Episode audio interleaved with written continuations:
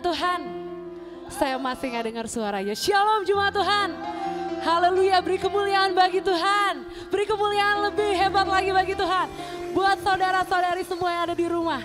Haleluya, shalom, selamat hari Minggu. Selamat kembali datang di dalam hadirat Tuhan. Pada pagi hari ini kita bersyukur karena kita masuk pada bulan yang kelima di tahun 2021 ini. Penyertaan Tuhan luar biasa bagi kita, amin. Amin. Mari saudara, bapak ibu sekalian yang ada di tempat ini maupun yang ada di rumah. Kita siapkan hati kita. Kita mau masuk dalam ibadah perjamuan kudus. Kita mau undang rohnya mau masuk dalam hati kita. Menjamah setiap kita. Memampukan kita untuk mengingat kembali. Bagaimana pengorbanan Yesus di atas kayu salib 2000 tahun yang lalu. Kuasa darahnya boleh menyelamatkan kita membuat kita boleh beroleh kasih karunia. Sehingga kita hidup sampai pada pagi hari ini. Itu bukan karena kuat gagah kita saudara. Itu karena Tuhan begitu mengasihi kita.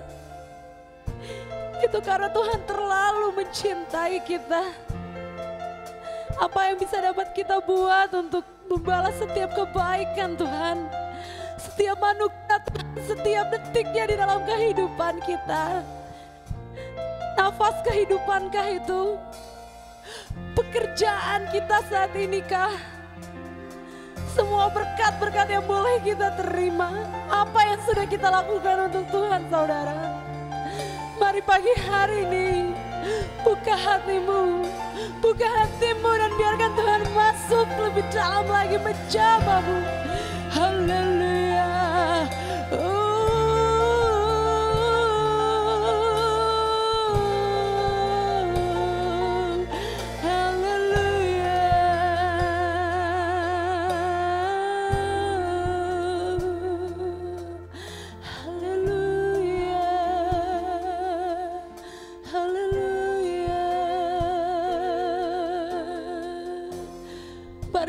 Sama-sama kita mau mengangkat pujian bagi Tuhan pada pagi hari ini. Saat ku masuk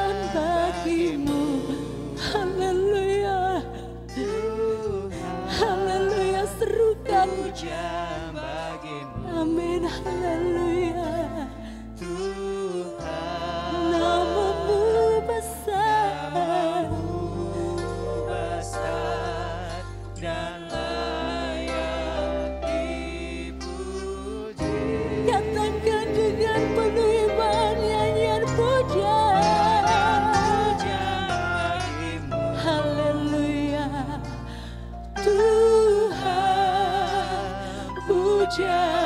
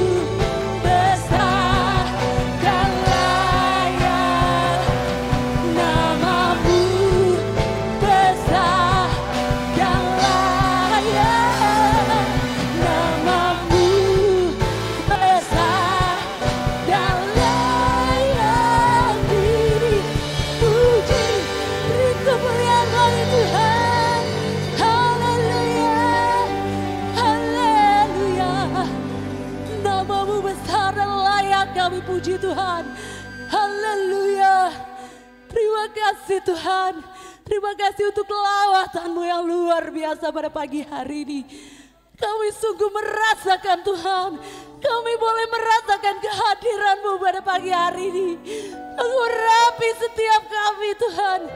Baik itu yang ada di tempat ini. Maupun yang menyaksikan dari rumah lewat Youtube Tuhan. Siapa pun itu Tuhan. Kami percaya Engkau bekerja luar biasa pada ibadah perjamuan kudus ini. Ada sesuatu yang besar, sesuatu yang besar akan terjadi mengubah kehidupan kami Tuhan. Dan kami percaya ini semua karena kuasa darahmu yang kudus. Karena engkau boleh mati bagi kami Tuhan. Tapi kami percaya engkau bukan Allah yang mati selama-lamanya. Engkau Allah yang hidup. Engkau sudah bangkit Tuhan. Dan engkau menunjukkan kuasamu. Haleluya Tuhan. Terima kasih buat urapanmu pagi ini Tuhan. Kami siap Tuhan. Kami siap memujimu lebih dahsyat lagi Tuhan. Berkatilah ibadah kami. Dari awal ini pertengahan hingga pada akhirnya. Bahkan sampai firman Tuhan disampaikan. Ada urapan Tuhan. Ada suasana surgawi Tuhan. Melingkupi kami semua. Terima kasih Tuhan. Di dalam nama Tuhan Yesus. Kami berdoa. Dan kami siap menaikkan ucapan syukur kami. Haleluya. Semua yang percaya katakan. Amin. Haleluya. Beri kemuliaan bagi Tuhan. Silakan duduk jemaat Tuhan. Haleluya. Amin. Haleluya. Kita siap mengucap syukur pada pagi hari ini. Amin. Amin. Kalau Tuhan boleh lawat ke kita pada pagi hari ini, saya percaya Tuhan akan bekerja dalam hati Bapak Ibu Saudara sekalian. Kita mau gerakan tubuh kita kita mau pakai tangan kita bertepuk tangan. Kita mau memuji namanya. Ada amin. Haleluya.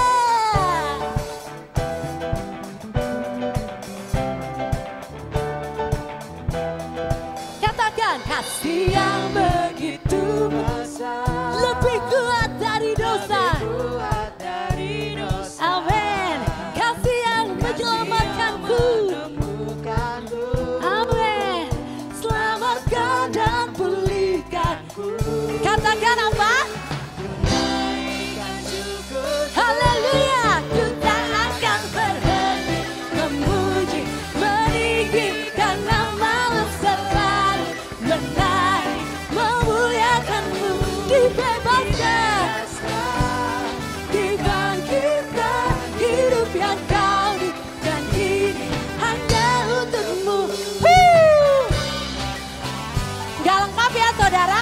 Nggak berdiri.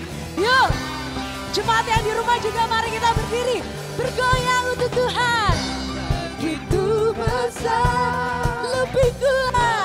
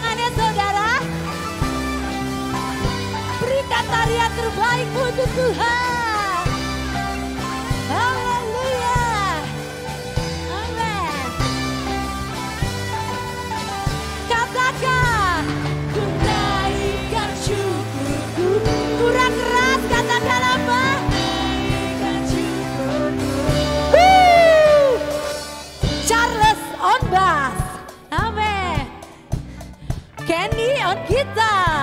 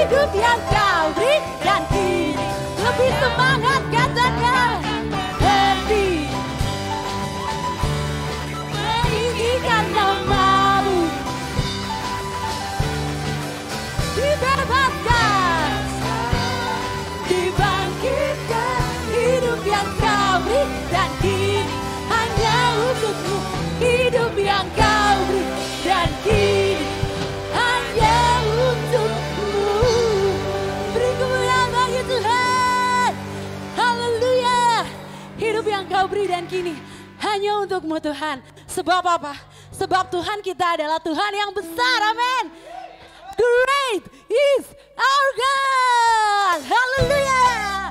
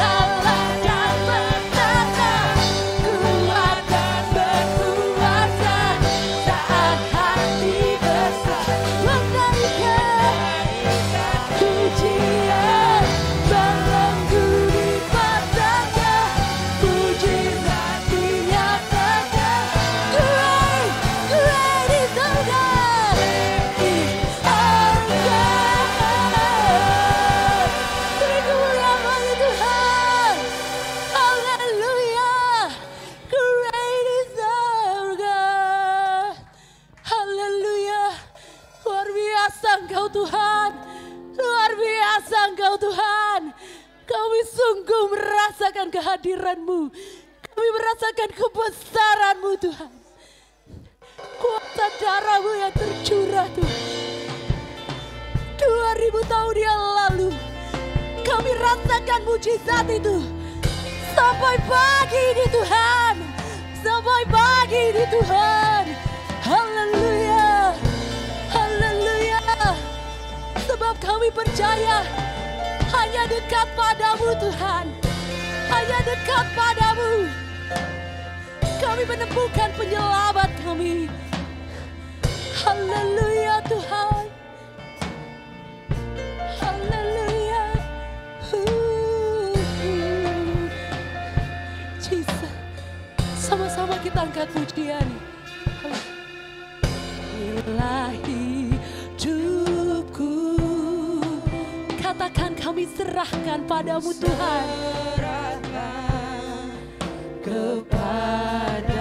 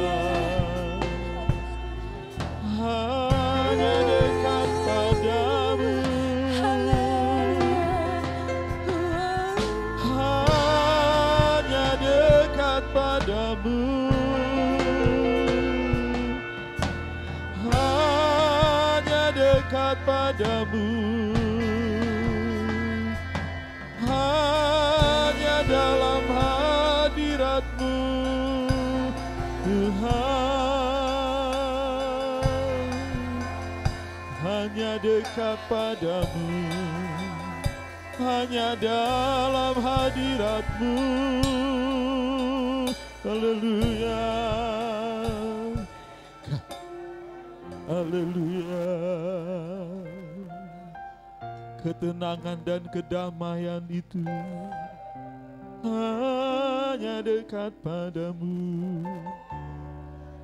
Hanya dekat padamu Tuhan.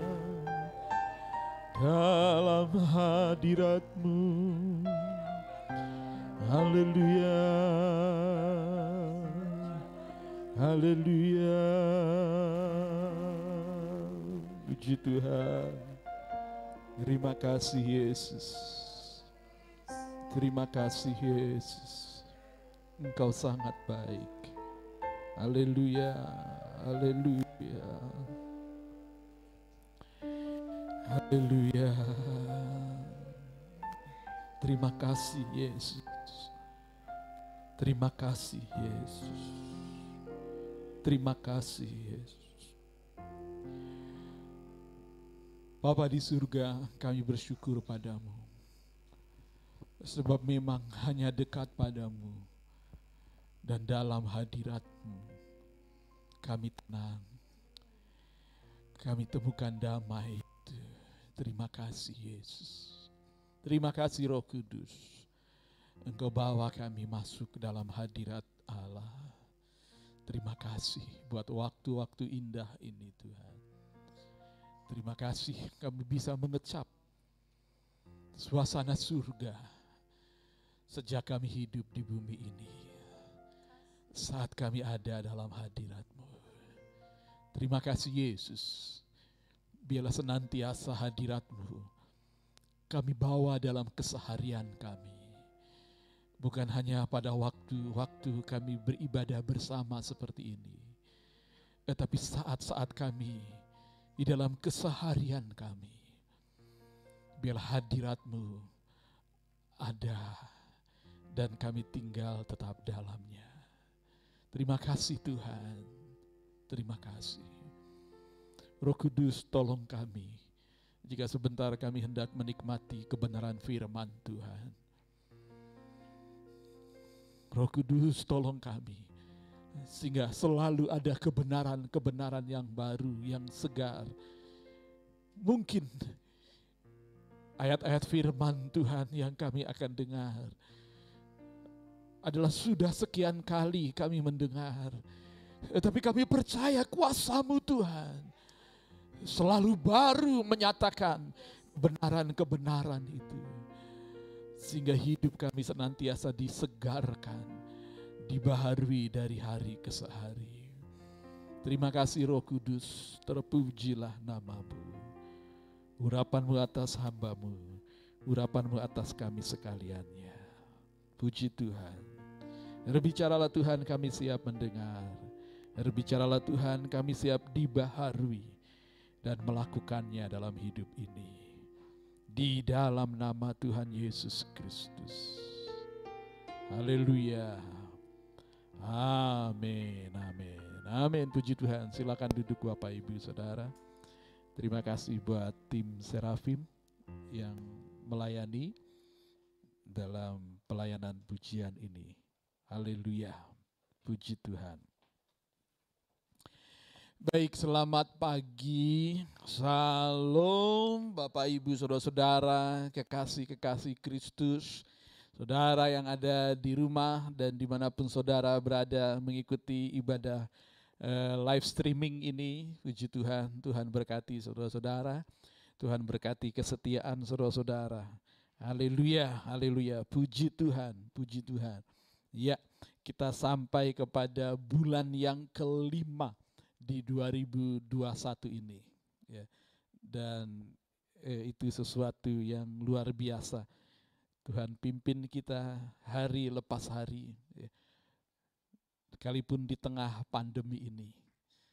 Justru di tengah pandemi ini kita mengecap dan melihat kebaikan Tuhan. Jadi saudara-saudara, jika kita ingin ya mengetahui kebesaran dan kedahsyatan Tuhan, justru di saat-saat kita dalam situasi sulit, ya, haleluya, kita bisa mengecap dan melihat kedahsyatan Tuhan. Haleluya, puji Tuhan. Baik. Bapak Ibu Saudara yang dikasihi Tuhan. Eh, pada waktunya nanti kita akan lakukan ibadah live streaming seperti ini di mana ibadahnya dari awal hingga akhir merupakan praise and worship, pujian dan penyembahan. Biarlah waktu itu kita menikmati kedahsyatan hadiratnya. Ya. Eh, pujian, penyembahan yang kita lakukan dalam ibadah ibadah uh, rutin tiap minggu memang ada batas waktunya, ya. dan itu uh, adalah salah satu bagian dari rangkaian acara ibadah kita. Ya, tapi satu saat nanti kita akan buat ibadah live streaming, di mana itu khusus untuk praise and worship, pujian dan penyembahan. Ya. Eh, dan biarlah itu menjadi saat-saat yang indah di mana kita dengan eh, leluasa ya dengan segenap hati lebih bebas lagi dan menikmati hadiratnya. Puji Tuhan. Dan minggu pagi ini kita bersama akan menikmati perjamuan kudus bertepatan dengan minggu pertama tiap awal bulan kita menikmati perjamuan kudus. Baik, ibadah pada pagi hari ini saya ingin menyampaikan kebenaran firman Tuhan dan e, beberapa kali e, saya bergumul atau ya secara pribadi eh, berbicara ya apakah ini yang harus kami dengar Tuhan. Dan saya ingin sekali lagi menyampaikan hal ini. Dan sampai tadi pun ya eh, saya bicara dengan tim media. Kebetulan pas datang Nathan menghampiri saya. Saya ingin sampaikan sesuatu di mana apa yang akan saya sampaikan yang sudah saya siapkan saya ingin eh, cancel. Ya. Eh, tapi tidak keluar dari mulut saya Eh, saudara eh, bisa lihat tadi eh, kalau saudara perhatikan saya saya ingin sampaikan sesuatu dan saya ingin, eh, cancel ya. Eh, tetapi itu tidak keluar dari mulut saya. Dan eh, saya ingin sampaikan ini buat saudara-saudara biarlah ini menjadi perhatian buat kita dan kita mau belajar sekali lagi mengenai kebenaran ini ya, sehingga kita makin mengenal Tuhan Yesus. Satu kali seorang anak bertanya kepada bapaknya, Papa, eh, Tuhan Allah kita itu maha besar. Besarnya seperti apa sih? Eh, papanya bingung menjawab pertanyaan anaknya yang masih kecil ini. Lalu kemudian bapaknya memandang ke atas. Lalu anaknya ikutin juga lihat ke atas. Kebetulan mereka ada di luar rumah. Ya. Lalu papanya mengajak, e, nak lihat itu. Pesawat yang di atas, di langit, di awan itu. Oh iya pak, saya lihat. Menurut kamu itu besar atau kecil? Lalu dia katakan, itu kecil sekali pak, hampir tidak terlihat. Ya. Hampir tidak terlihat, ya. Kecil sekali pak. Ya. Lalu kemudian karena mereka dalam perjalanan, kebetulan dalam perjalanan. ya. Lalu papanya tidak berapa lama melewati pelabuhan udara, ya, bandar udara. Lalu karena penasaran anak ini dan papanya ingin menyampaikan jawaban yang tepat dan benar, akhirnya dia mampir saja ke bandara itu. Lalu kemudian masuk, ya, lalu kemudian dengan izin begitulah bagaimana akhirnya sampai ke dekat di bawah pesawat yang sedang parkir. Ya. Lalu kemudian dia bertanya kepada anaknya, nak ini pesawat besar atau tidak? Oh besar sekali pak. Besar sekali, sangat besar sehingga bisa mungkin berapa uh, puluh atau ratus orang masuk ke dalam pesawat ini. Besar sekali ya, nak. oh besar sekali. Lalu dia menyampaikan sesuatu. Nak demikianlah Tuhan Allah kita. Besar kecilnya tergantung dari betapa dekatnya kita dengan Tuhan Allah kita. Kalau pesawat ini kau katakan kecil karena kau jauh ya, dari pesawat itu. Tapi ketika kau ada dekat dengan pesawat, maka kamu katakan besar sekali. Saudara, ingin mengetahui kebesaran Tuhan.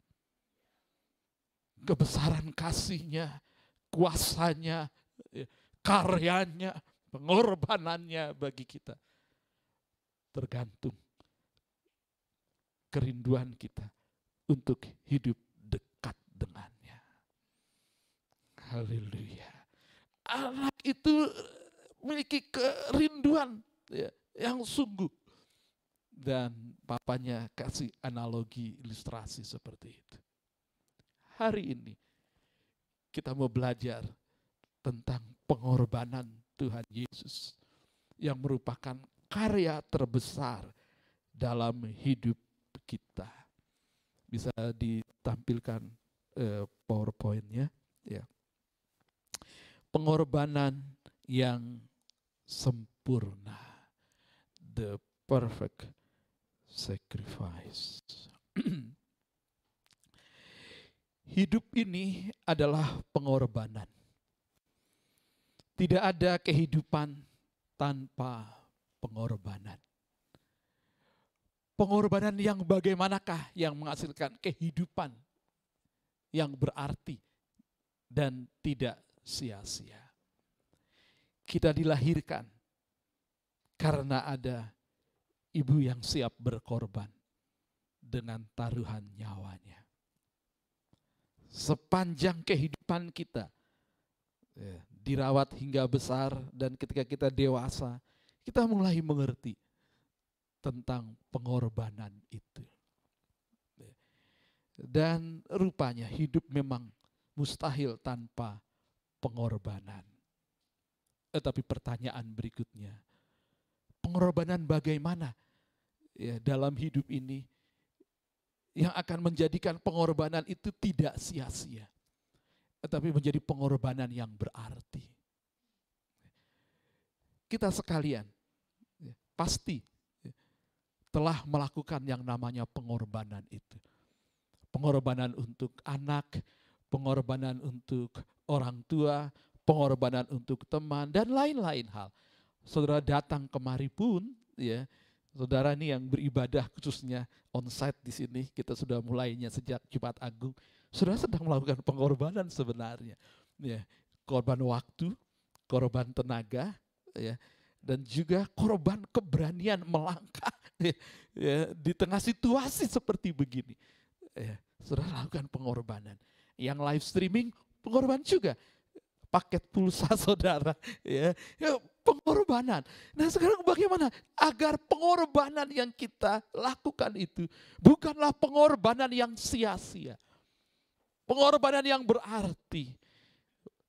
Menjadi pengorbanan yang sempurna selanjutnya. Saya ingin mengajak kita untuk belajar dari kebenaran firman Tuhan. Mengaca kepada pengorbanan Yesus Kristus buat kita. Kita akan baca bersama-sama Ibrani pasalnya yang ke-10 ayat 19 sampai 22. Ibrani pasalnya yang ke-10 ayat 19 sampai 22.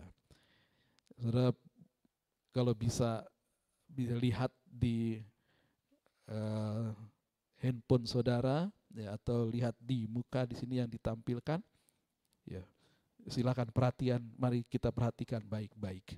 Ibrani 10 ayat 19 sampai 22.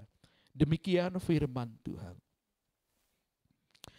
Jadi, saudara-saudara, oleh darah Yesus kita sekarang penuh keberanian dapat masuk ke dalam tempat kudus.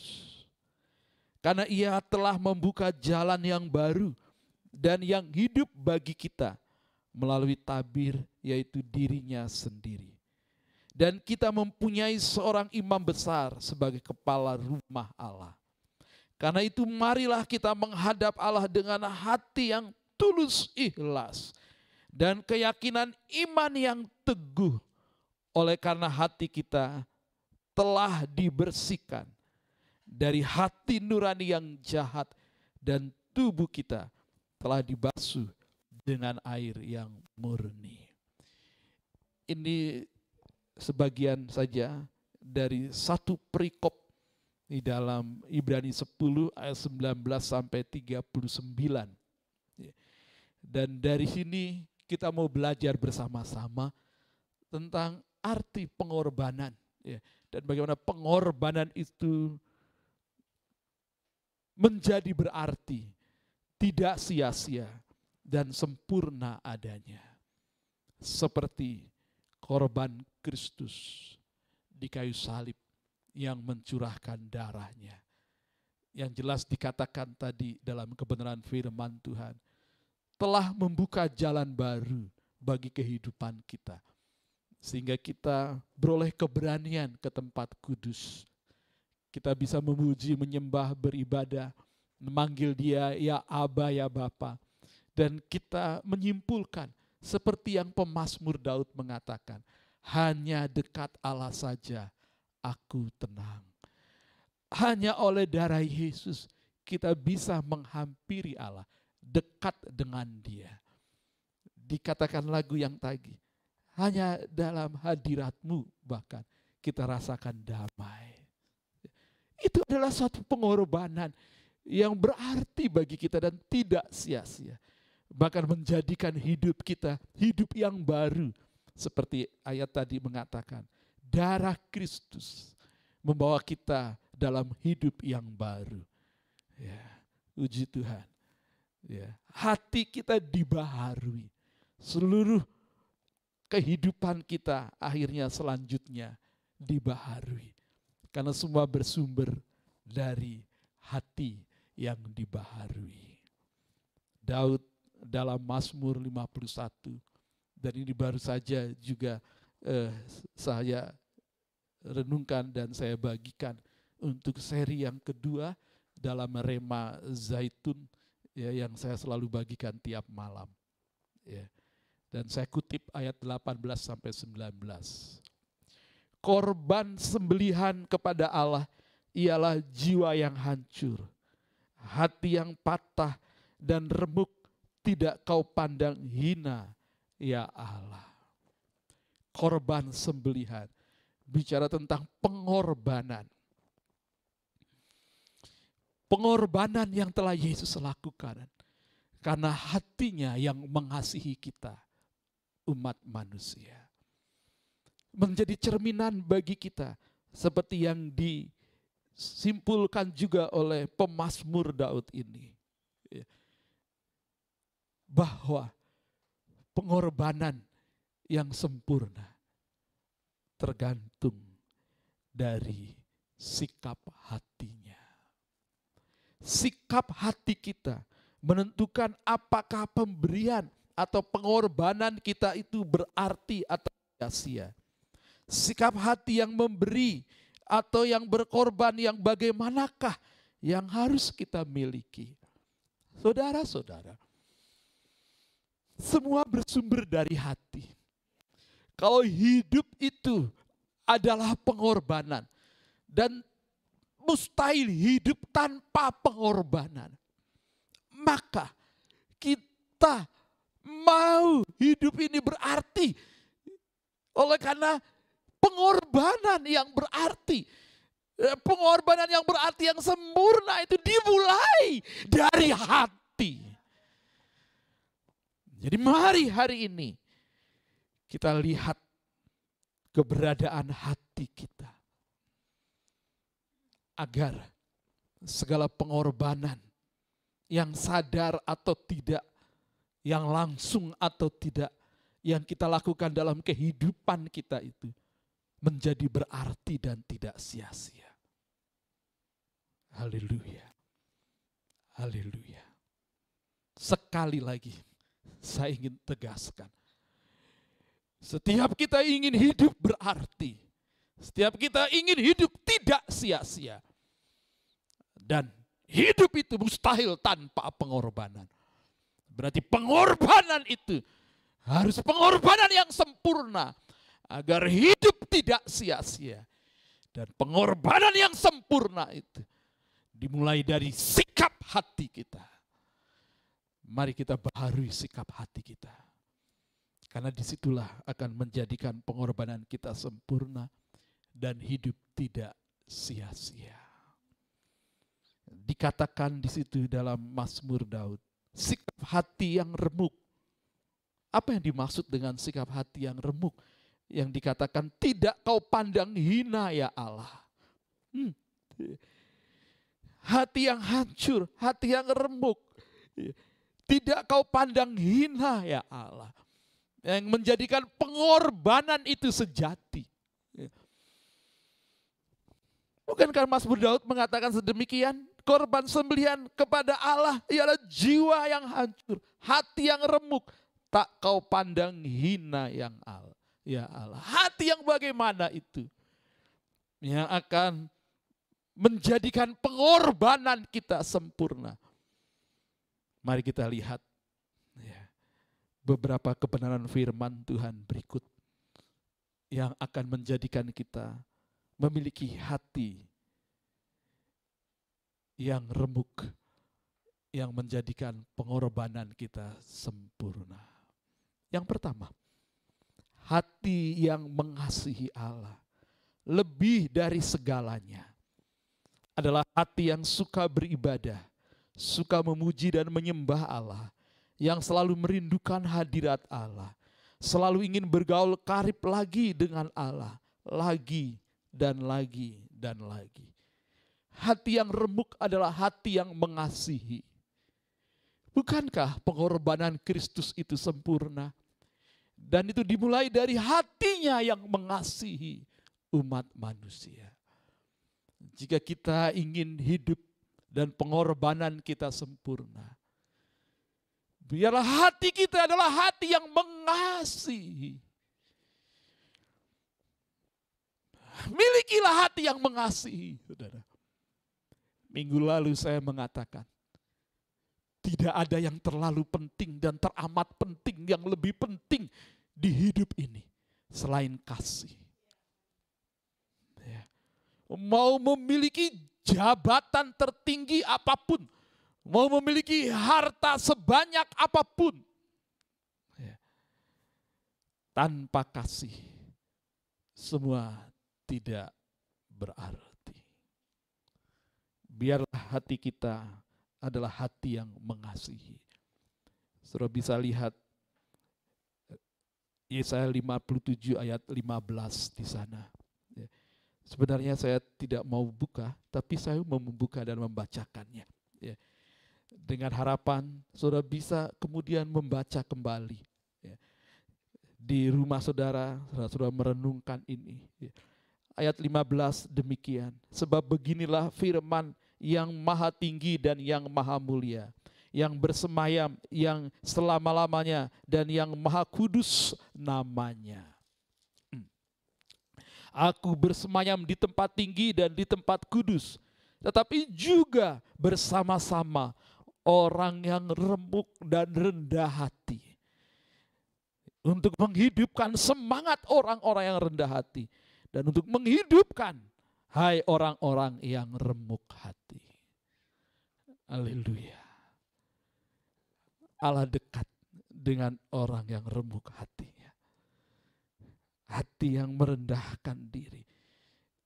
Yang datang kepada Allah. Dengan kerinduan, kesungguhan, dan harapan yang penuh.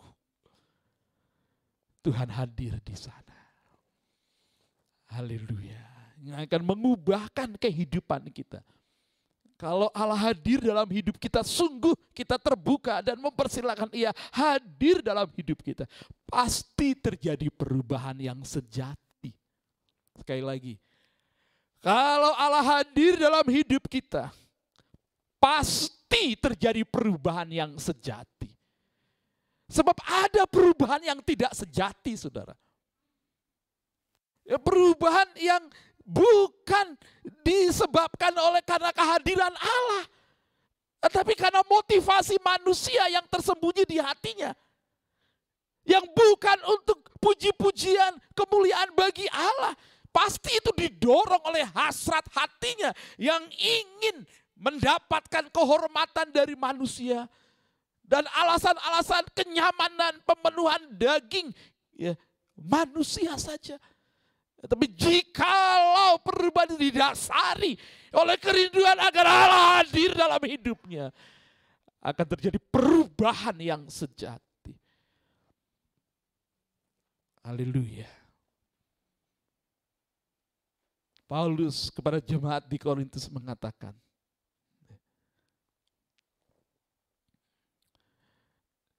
jika kita di dalam Kristus, kita ciptaan baru yang lama sudah berlalu, yang baru sedang datang. Izinkan terus Kristus tinggal dalam hidup kita. Yang akan menjadikan hati kita hati yang siap berkorban dengan sempurna. Haleluya. Seperti Kristus. Karena kasihnya, pengorbanannya sempurna. Hati yang rela dibentuk ini yang kedua. Seturut kehendak Allah adalah hati yang lembut dan yang mudah dibentuk, tidak mudah berbantah-bantah, terlebih memberontak saat firman Tuhan menegurnya. Hati yang remuk, hati yang rendah, yang menjadi dasar bagi pengorbanan yang kita kerjakan dalam hidup ini adalah hati yang rela dibentuk seturut kehendak Tuhan. Saudara, berdoa, dengarkan saya. Berdoa bukanlah supaya Tuhan mendengar kita. Tuhan itu selalu mendengar kita karena Ia Maha mendengar. Jangan pernah ragu dalam doa kita. Waktu kita berdoa, Tuhan tidak mendengar, Tuhan mendengar, saudara.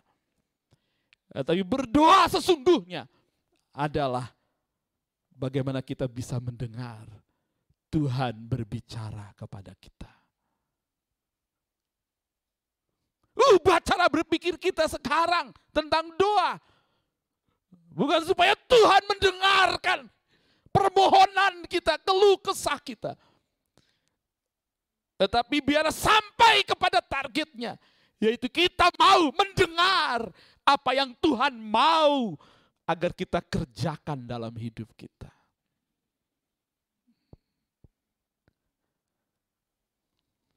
Hanya anak-anak yang belum dewasa yang selalu mau orang tuanya mendengarkan permintaannya dan memenuhi permintaannya dengan merengek-rengek ya, dan seterusnya. Tetapi anak yang dewasa, ya, dia akan dan siap sedia mau mendengarkan apa yang orang tua inginkan untuk ia kerjakan. Sehingga menjadi anak-anak yang taat. Mendengarkan nasihat orang tua. Itu esensi dari doa yang sesungguhnya. Dan kalau kita menyadari itu, hati kita akan dibaharui. Rendah hati, siap dibentuk apa yang Tuhan mau untuk kita lakukan. Sehingga semalam saya tulis itu.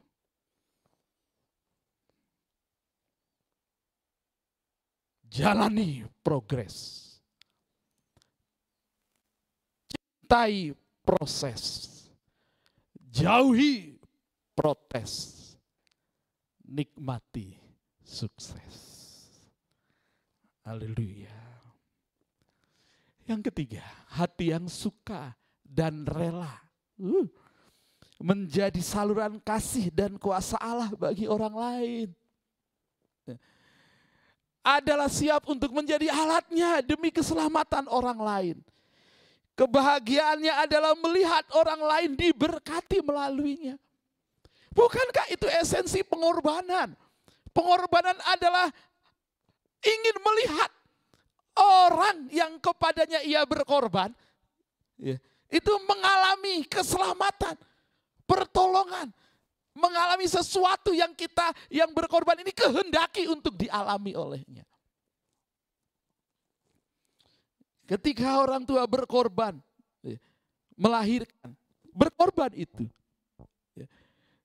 Dan ia dengan suka dan rela, dengan tulus, siap berkorban agar anaknya lahir dengan selamat. Itu esensi pengorbanan juga. Itu siap untuk menjadi alat saluran kasih Allah. Tadi kan sudah bicara yang pertama. Dasarnya itu kasih, hati yang penuh kasih. Lalu kemudian siap, suka dan rela untuk menjadi alatnya. Menjadi saluran kasihnya.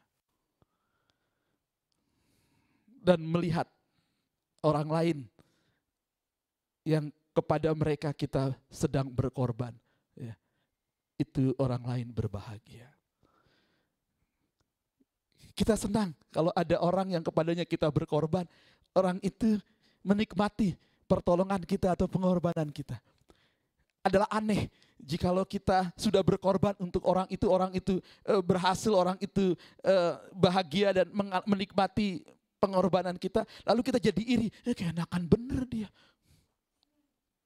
Dia kan begitu gara-gara gua, gua udah lakukan begini, begini, begini, begini, begini, begini, begini, ya, segala macam. Eh nggak tahu diri dia, nggak tahu terima kasih dan segala macam-macam. Saudara-saudara, pengorbanan kita menjadi sia-sia. Karena kita melakukannya bukan dengan kasih yang benar, yang tulus. Tapi modus. Hanya untuk terima hormat, ya, pengakuan orang lain dan seterusnya. Haleluya. Dan kalau orang yang kepadanya kita sudah berkorban, mereka berbahagia, selamat dan eh, menikmati pengorbanan kita, biarlah sukacita ada pada kita. Ada kepuasan dalam diri kita ini. Haleluya. Nggak usah jadi gendek, nggak usah kemudian kita jadi kesel ketika orang itu melupakan kita, nggak ingat kita lagi. Ya. Mungkin seperti istilah air susu dibalas dengan air tuba. Nggak mengapa, lakukan saja bagian kita. Nggak usah bersungguh-sungguh, biarkan saja.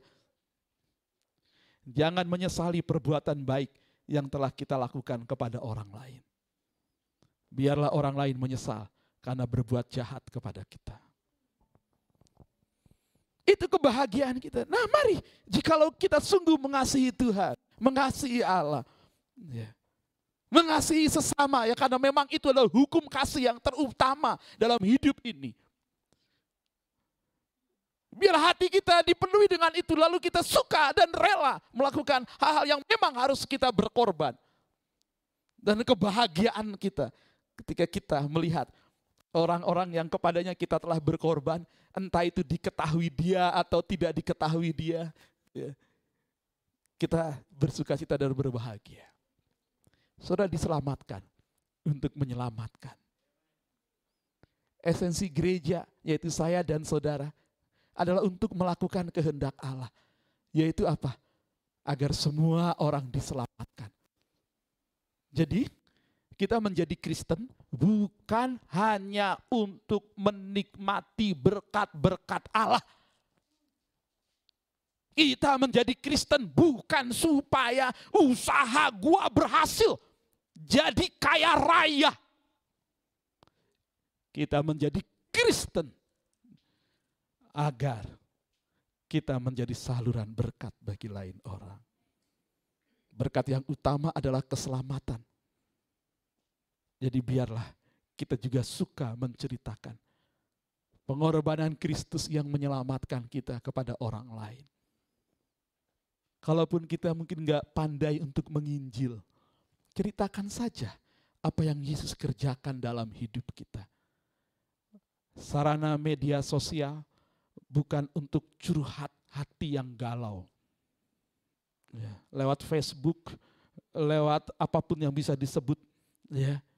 Tetapi pakai medsos itu untuk mencurahkan hati yang mengasihi Tuhan dan sesama.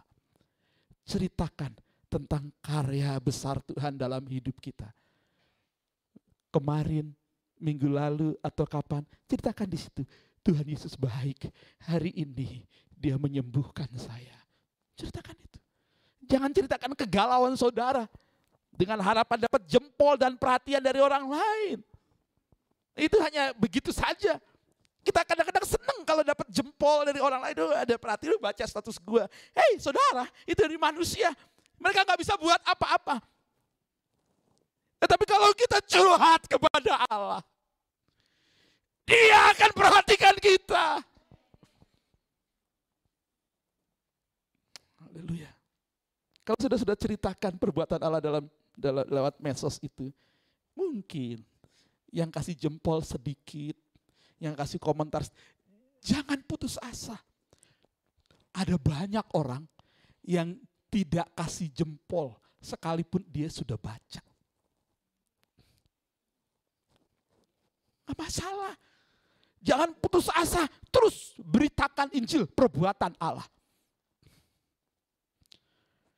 Kita sedang menggenapi perintah Tuhan. Beritakan Injil. Karena gereja ada untuk seperti itu. Amin. Nah susah kok ceritakan aja apa perbuatan Tuhan dalam hidup kita. Saya senang kalau ada jemaat-jemaat yang biasa, sederhana. Ya, punya kerinduan membawa jiwa bagi Tuhan. Lu katanya Kristen, lu nggak pernah ke gereja, lu bagaimana sih? Gue dulu juga sama sama lu, oh, gini, tapi gue sekarang ngerti. Hanya Yesus jawaban hidup gue. Lu mau selesai masalahmu? Yuk, seperti gue. Gue sudah menerima jawaban buat hidup gue. Ada dalam Yesus. Yuk datang pada Yesus. Selesai. Ke gereja yuk. Selesai saudara. Nah biar di gereja lah orang yang kembalinya kita beritakan perbuatan Tuhan dalam hidup kita. Bertemu dengan Yesus langsung. Dan roh kudus yang akan bekerja dalam diri orang itu yang kepadanya kita menceritakan perbuatan Tuhan dalam hidup kita. Wow. Orang itu akan akan cerita, iya lu benar. Lu emang gak ceritain siapa Yesus. Ya. Tetapi setelah saya ke gereja, gua tahu siapa Yesus yang sebenarnya. Haleluya. Bukan dari kata orang, tetapi sekarang mataku memandangnya. Amin saudara. Seperti itu. Hidup menjadi berarti itu pengorbanan saudara. Bawa jiwa bagi Yesus. Tahun 2021 ini. Mari berdoa. Tuhan beri saya satu jiwa. Untuk saya bawa kepadamu Tuhan. Saudara pernah berdoa seperti itu. Tuhan buat saya bawa satu jiwa di 2021 bukan berarti benar-benar satu orang waktu itu kita bawa begitu ya eh, sudah selesai. Nggak lagi menginjil atau memberitakan perbuatan. Bukan. Kalau kita sudah bawa satu itu ada kesukaan tersendiri dalam kita. Uh, yang tak terbayangkan. Yang akan membuat kita mendorong bergairah. Bawa satu lagi Tuhan. Satu lagi Tuhan. Tadinya satu jiwa dua jiwa. Ya. akhirnya bukan satu jiwa lagi Tuhan. Satu keluarga Tuhan itu arti hidup kita amin itu pengorbanan. Pengorbanan yang sempurna itu agar orang lain diselamatkan. Seperti Yesus dengan pengorbanannya seisi dunia diselamatkan. Amin. Haleluya. Puji Tuhan. Inilah resikonya. Bukan resiko ya, akibatnya. Kalau ada sesuatu kebenaran di hati ini. Yang tadi, dari tadi saya nggak mau Tuhan, nggak mau yang lain aja, yang lain sampai pada detik-detik terakhir hampir saja saya katakan kepada tim media cancel cancel ya. tidak bisa dan rupanya bu, bukan tiga ada satu lagi hati yang mendahulukan kesatuan dan damai sejahtera hati yang mendahulukan kesatuan dan damai sejahtera tidak mudah marah Orang yang egois, kasar, sombong, suka mendominasi, suka menuntut dan keras perlu diremukkan hatinya.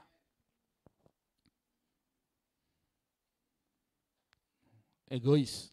Egois itu mengakibatkan banyak hal, mudah marah, tersinggung, ya kasar, sombong, suka menuntut, ya, dan seterusnya. Itu kalau kita punya karakter hati seperti itu, mari bertobat. Sebab jika tidak, itu akan mempengaruhi sikap hati kita yang tadinya mau tulus, tetapi karena karena ada egois yang dibiarkan menguasai, tadinya tulus tuh, tapi karena ada, e, ada egois, ada keinginan untuk dihormati, ada mengambil keuntungan dari pengorbanan itu, yang tadinya tulus jadi dicemari lalu menjadi bulus. Demi mendapatkan fulus. Masih enak sih ikan gabus yang di apa tuh? Ya itu deh. Ya. Nanti Pak Heri ajak saya di Harapan Indah itu ada tuh uh, apa namanya gabus pucung Ya, wah itu enak. tuh. Cuma sekali saja saya dibawa ke sana nggak dibawa-bawa lagi begitu. Padahal ah, mau ngomong begitu nggak kesampaian. Eh, eh, ya itu saya sampai situ saja bicara tentang us-us. Ya, nah biarlah ya kita dibaharui. Ya. Haleluya. Mendahulukan kesatuan dan damai sejahtera. Ya. Pengorbanan itu yang kita lakukan agar jadi damai. Kita berdamai dengan lain orang dan lain-lain.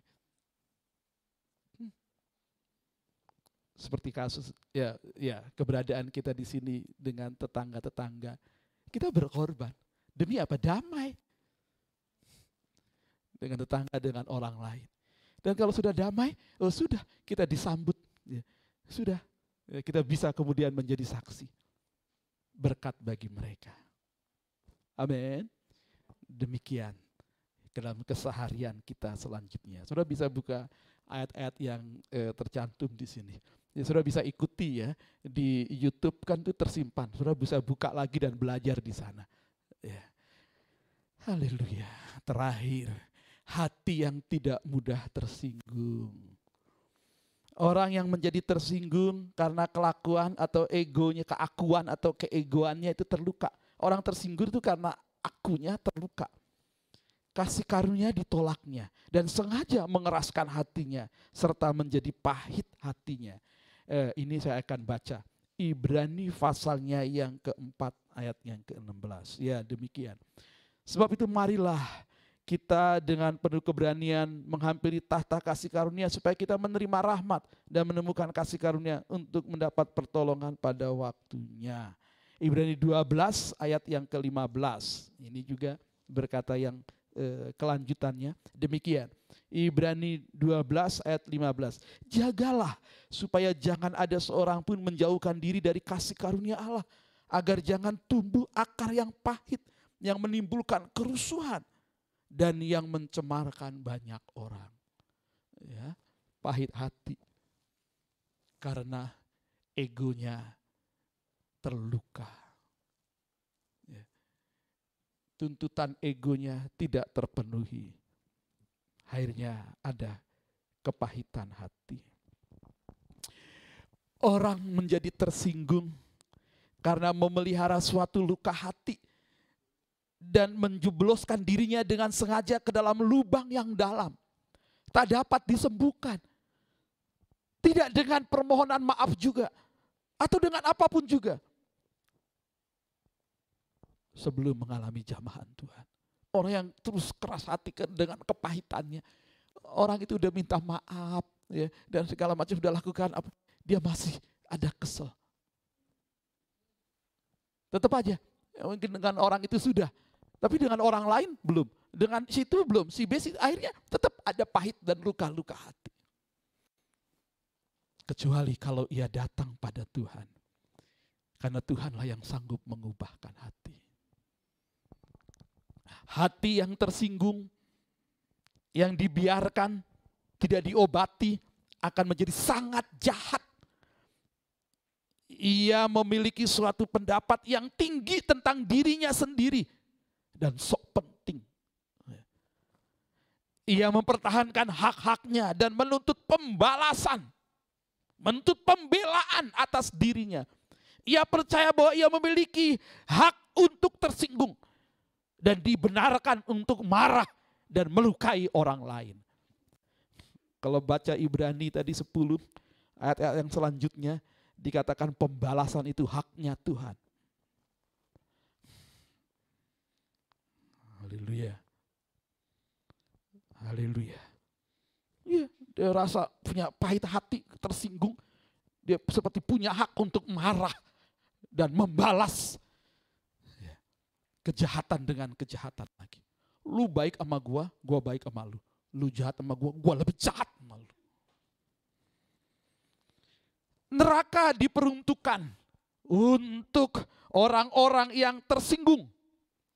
Mereka menolak kasih karunia Allah karena mereka dinasehati tapi nggak mau melakukannya. Mereka meninggal dengan memegang erat kepahitan mereka terhadap Allah dan juga orang-orang yang tidak mau mereka maafkan. Kini mereka sendiri tersiksa dengan pelanggaran-pelanggaran yang tidak mau mereka maafkan dalam diri orang lain. Waspada itu, saudara. Orang mati, orang mati sampai membawa pahit hati. Aduh kasihan sekali. Ya. Mari biarlah hati kita, hati yang dibaharui.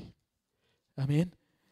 Agar kita melakukan pengorbanan dalam hidup ini tidak sia-sia. Menjadi pengorbanan yang sempurna dan hidup tidak jadi sia-sia. Sebaliknya, hidup yang berarti. Puji Tuhan. Jika Tuhan berbicara buat saudara pada pagi ini, jangan keraskan hati saudara. Jikalau hari ini hatimu tertemplak. Saudara boleh mungkin marah dengan saya. Tetapi jangan marah dengan Tuhan. Sebab Tuhanlah yang mengizinkan saya menyampaikan hal ini kepada saudara. Haleluya. Bersyukurlah jikalau saudara tergores-gores di situ datanglah bertobat. Tuhan hendak membaharui hati kita. Kita berdoa. Puji Tuhan. Haleluya. Haleluya.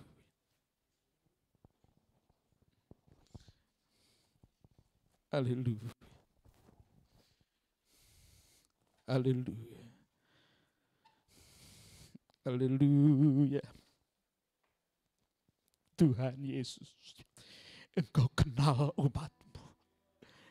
Bahkan sampai ke kedalaman hati umatmu. Tuhan Yesus, Engkau tahu hati kami.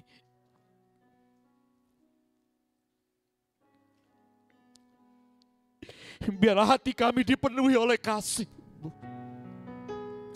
Biarlah hati kami hati yang taat dan mau dengar-dengaran akan firman-Mu. Haleluya. Biar hati kami hati yang rela menjadi alat-Mu. Saluran kasih-Mu bagi orang lain. Biarlah hati kami hati yang rendah. Untuk siap dibaharui oleh rohmu. Haleluya, haleluya, haleluya. Terima kasih Tuhan buat firman-Mu pagi ini. Kami berhadapan dengan perjamuan kudus.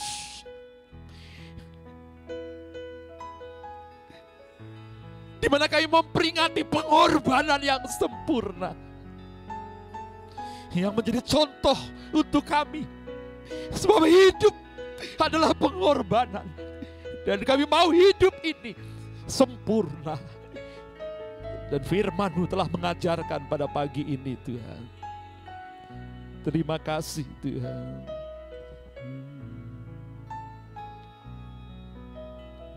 Haleluya.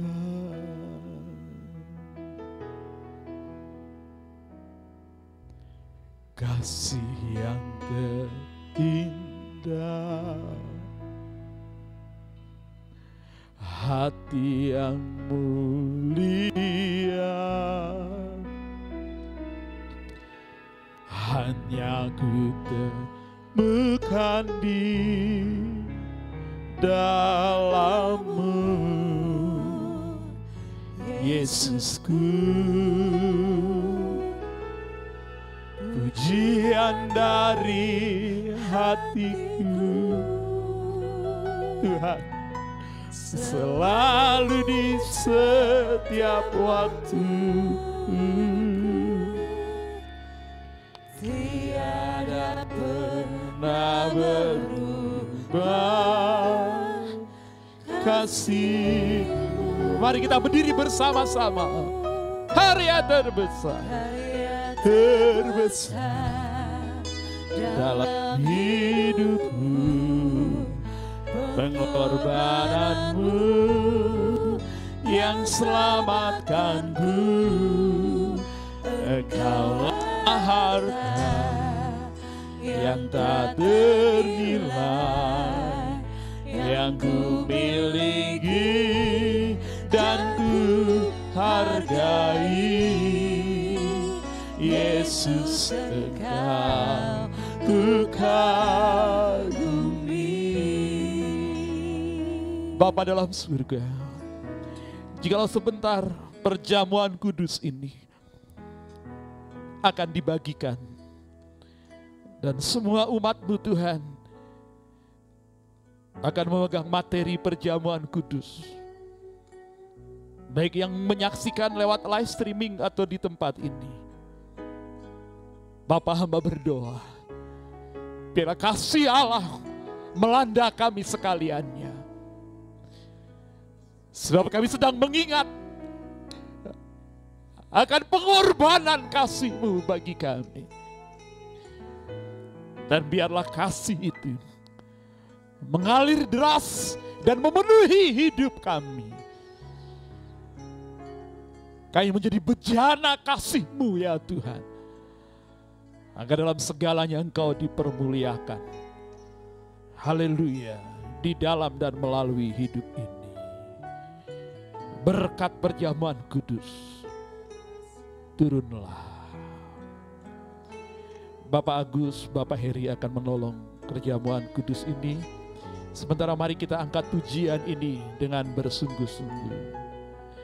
Engkaulah harta yang tak ternilai yang ku miliki dan ku hargai. Yesus engkau ku kagumi. Ulangi dari awal hanya wanita saja kasih yang terindah. Kasih yang terindah Mari yang pria berdoa. Tuhan terima kasih Hati yang mulia Haleluya, haleluya. Hanya ku terbuka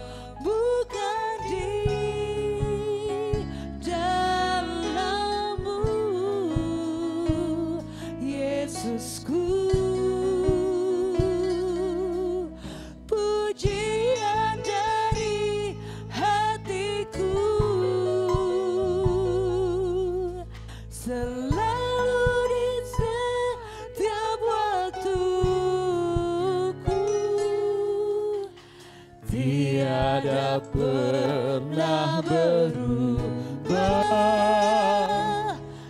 Kasihmu. Mari semuanya karya terbesar. Karya terbesar dalam hidupku. Pengorbananmu yang selamatkanku. Engkau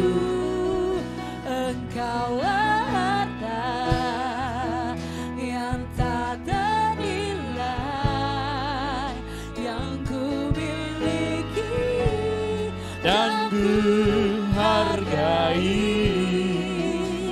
Yesus engkau.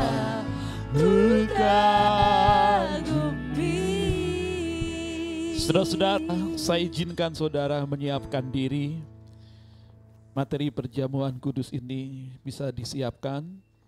Sementara itu saudara juga bisa melihat firman Tuhan yang tertulis di dalam hosti itu. Itu berkat istimewa hari ini buat saudara secara pribadi. Masing-masing pasti berbeda, tetapi itulah kehendak Tuhan bagi saudara. Saya bersyukur firman Tuhan yang saya dapat dalam hosti ini. Demikian. Yesaya 43 ayat 4.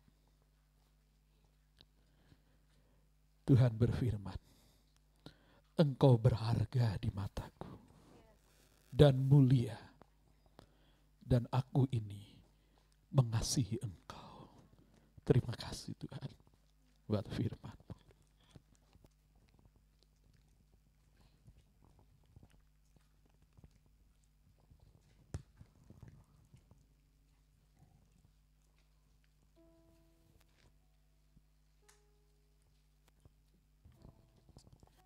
Baik, jika sudah, mari kita mau berdoa menghampirinya penuh syukur. Pada malam sebelum Yesus diserahkan, dalam perjamuan terakhir di depan murid-muridnya, Yesus mengambil roti, memecah-mecahkannya sambil berkata, inilah tubuhku yang dipecah-pecahkan bagi kamu. Makanlah, berbuatlah ini menjadi peringatan akan aku. Kekasih-kekasih Kristus, kita akan makan penuh dengan ucapan syukur. Dengan iman kita memandang bahwa Kristus di dalam kita dan kita di dalam Kristus kita adalah anggota tubuhnya dan ia adalah kepala. Kita milik kepunyaannya. Haleluya. Mari kita makan penuh syukur di dalam nama Yesus.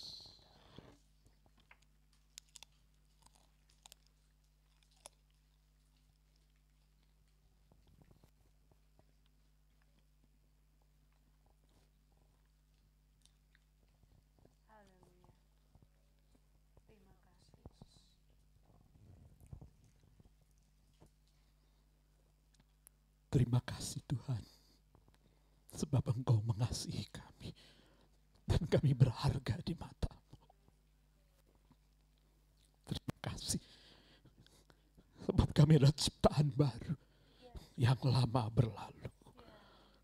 Terima kasih Tuhan. Demikianlah Kristus mengambil cawan sesudah makan. Lalu berkata, Cawan ini adalah perjanjian baru yang dimeteraikan oleh darahku.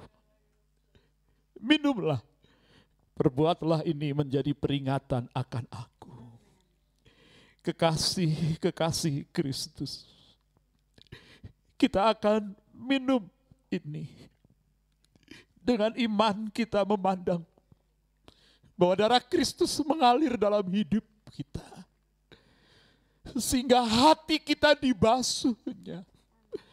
Hati kita dibaharuinya. Segala hati yang pahit, keegoisan, hati yang keras, hati yang memberontak, dan segala hati apa pun yang buruk dibaharui oleh kuasa darahnya. Kita menjadi hati yang berkenan kepada Allah agar dalam hidup ini kita siap berjuang. Sekalipun juga dengan pengorbanan. Karena kita tahu semuanya tidak sia-sia. Kita kerjakan dalam persekutuan yang karib dengan dia. Waktu kita minum, hidup kita disucikannya. Langit di atas kepala kita terbuka dan segala kekayaan kasih karunia tercurah dalam hidup kita. Penghalang-penghalang berkat dihancurkannya. Bahkan sakit penyakit dilenyapkannya. Haleluya. Mari kita akan minum penuh syukur dengan iman di dalam nama Yesus Kristus.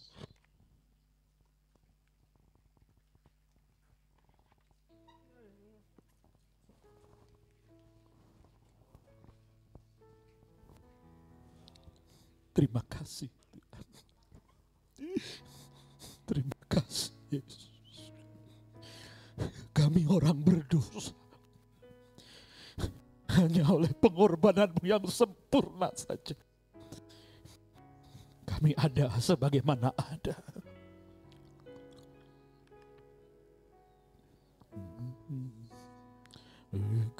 Dengan barang fana Kau membayar dosaku dengan darah yang mahal. Terima kasih. Tiada noda dan selalu kasih perak bukan dengan emas perak. Kau menebus diriku. Kau menebus diriku. Segenap kasih dan pengorbanan oleh segenap Haleluya. kasih dan pengorbanan Mari nyanyikan dengan penuh komitmen. Oh, ku telah mati dan tinggalkan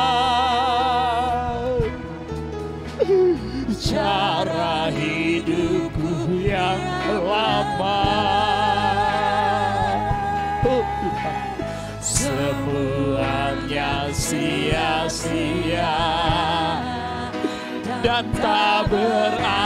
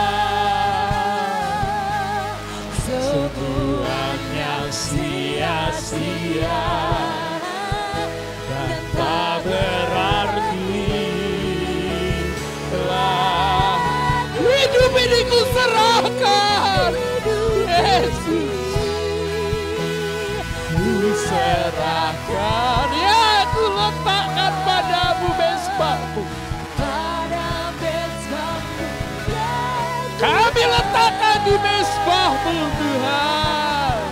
Jadilah padaku seperti kau ingin Mari angkat tangan saudara. Bapa dalam surga Seperti pujian ini ya Tuhan. Engkau baharui umatmu. Setiap pribadi Keluarga demi keluarga Ia mengikuti ibadah live streaming ini di tempat di mana pun mereka ada. Firmanmu jelas menyatakan kasih pengorbanan yang sempurna. Demikianlah hidup kami dibaharui oleh pengorbanan kasihmu yang sempurna. Dan kini kami tidak sama lagi Tuhan. Kami hidup lebih fokus lagi bagimu Yesus. Berkati umatmu Tuhan. Setiap pribadi-pribadi, keluarga demi keluarga. Tuhan berkatmu tercurah. Yang lemah jadi kuat. Yang sedih terhibur. Haleluya yang berkekurangan Tuhan cukupkan. Yang menghadapi tantangan dan cobaan Tuhan buka jalan. Haleluya yang sakit disembuhkan. Haleluya terjadi rekonsiliasi. Hubungan kasih dan damai antar pribadi terjadi. Segala kepahitan dan kesakitan hati sudah lenyap. Damai sejahtera Allah yang memerintah hati dan pikiran kami sekalian. Terima kasih Yesus buat berkat Paskah pagi ini. Terpujilah Tuhan. Bagimu kemuliaan selamanya. Dalam nama Yesus Kristus. Amin. Amin. Puji Tuhan. Silakan duduk saudara-saudara. Puji Tuhan. Baik, sebelum saya akhiri ibadah ini dalam doa berkat, ada pengumuman saja. Saya suka mengumumkan ini. Jangan lupa, Hari Rabu kita ada doa Getsemani. Ya. Saya undang seluruh jemaat hadirlah dalam doa Getsemani setiap jam 7 malam hari Rabu. Puji Tuhan, Tuhan berkati. Selanjutnya mulai Jumat ini, Jumat depan ya ada Zoom kaum pria, KKA kaum pria. Ya. Lalu seperti yang sudah dijadwalkan juga hari Sabtu ya, pagi ada kaum wanita dan malamnya ada kaum muda. Ya. Sementara masih dilaksanakan secara Zoom. Ya. Tuhan berkati saudara-saudara. Lalu juga jangan lupa hari Sabtu ya tanggal 8 Mei pagi harinya jam 9 sampai jam 1 siang ada kegiatan donor darah. Ya. Jadi saya selaku ketua PGLII ya, Kota Bekasi telah bekerja sama dengan PMI karena memang ada himbauan dari Pemkot Bekasi eh, PMI di bulan puasa ini, bulan Ramadan ini memang kekurangan stok darah ya. Karena saudara-saudara kita yang berpuasa tidak bisa mengikuti eh, donor darah ya. Jadi eh, pasti eh, berkurang. Sebabnya saudara-saudara biarlah ini menjadi momen kita untuk kita memberkati jadi berkat bagi lain orang sambil berdoa, darah kita kan ada karena darah Kristus. Biarlah saat kita mendonorkannya, darah Kristus mengalir kepada setiap penerima dan tidak ada yang mustahil. Seperti darah Kristus menyelamatkan kita. Demikian terjadi keselamatan bagi mereka. Amin. Lakukan dengan sikap iman seperti ini. Sudah bisa tulis daftar di WA grup ceria ya dan biarlah kita jadi berkat. Dan sorenya jam 6 sore tanggal 8 yang sama, ya, saya juga selaku ketua wilayah Badan Pengurus Wilayah GSJA Kota Bekasi, ya, mengundang saudara yang mengikuti live streaming juga, saudara-saudara. Jam 8 ada ibadah Paskah bersama ya, sebekasi. Live streaming. Ya. Jadi eh, itu bisa diikuti lewat live streaming. Ya. Jadi saudara-saudara, biarlah kita bisa mengikuti dua acara ini, yang satu donor darah dan ada live streaming malamnya, ya jam 6 sore. Puji Tuhan. Terakhir, saudara, eh, selesai ibadah, jangan lupa biarlah saudara menyatakan hati yang berlimpah dengan syukur melalui persembahan-persembahan. Ya.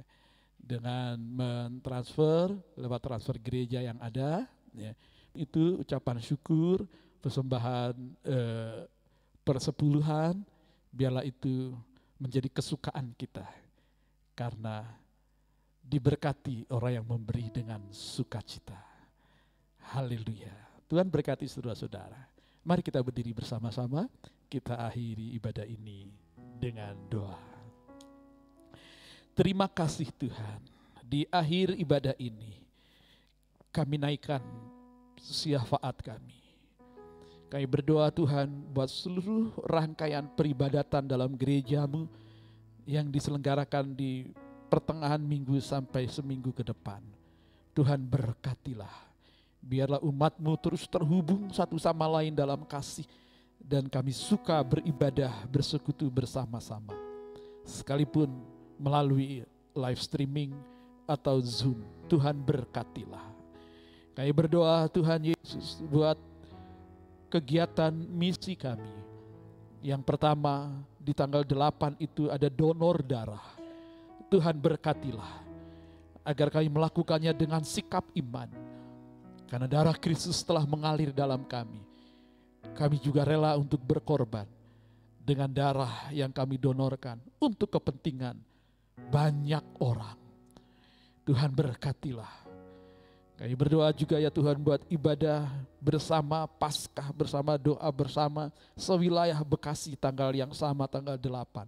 Tuhan berkati, biar kami semua gereja-gerejamu bisa ambil bagian untuk terlibat dalam pelayanan ini. Terima kasih Tuhan. Kami berdoa Tuhan, berdoa buat setiap umatmu yang telah mengikuti ibadah live streaming ini, yang melayani di sini. Tuhan berkatilah masing-masing, keluarga demi keluarga, pribadi-pribadi. Dan setiap persembahan-persembahan syukur yang mereka berikan dengan hati yang mengasihi Tuhan. Penuh sukacita, Tuhan berkati. Sehingga mereka memberi persembahan yang terbaik bagi Tuhan. Karena Tuhan sudah memberi yang terbaik bagi umatmu. Haleluya. Demikian berkatmu bagi bangsa kami Indonesia. Bagi kota kami Bekasi. Bagi para pemimpin kami. Bagi hamba-hambamu yang melayani engkau Tuhan. Demikian Tuhan berkatmu bagi sekeliling tetangga-tetangga kami. Bahkan orang-orang yang berinteraksi dengan kami. Di mana saja, kapan saja. Dalam keseharian kami. Mereka diberkati. Puji Tuhan. Demikianlah kami menjadi garam dan terang dunia. Seperti yang engkau tetapkan. Haleluya. Kekasih-kekasih Kristus. Pulanglah dengan sukacita. Tuhan memberkati engkau dan melindungi engkau. Tuhan menyinari engkau dengan wajahnya dan memberikan kepadamu kasih karunia. Tuhan menghadapkan wajahnya kepadamu dan memberikan kepadamu damai sejahtera. Bawalah berkat besar dari Allah Bapa, kasih sayang Yesus Kristus Tuhan, persekutuan, pertolongan dan penghiburan Roh Kudus menyertai kita sekalian dari sekarang sampai Maranatha. Yesus datang kembali menjemput kita. Hormat bagi Allah Bapa. Hormat bagi Allah Bapa.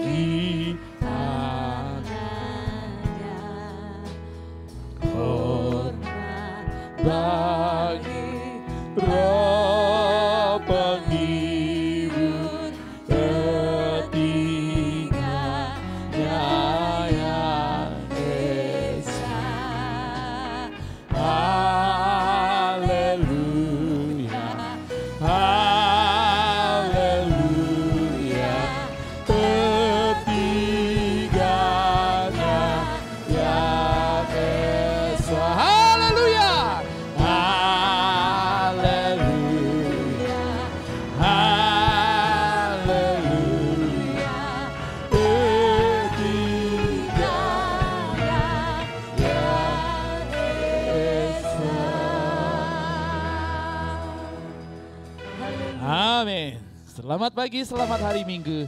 Tuhan Yesus memberkati. Amin.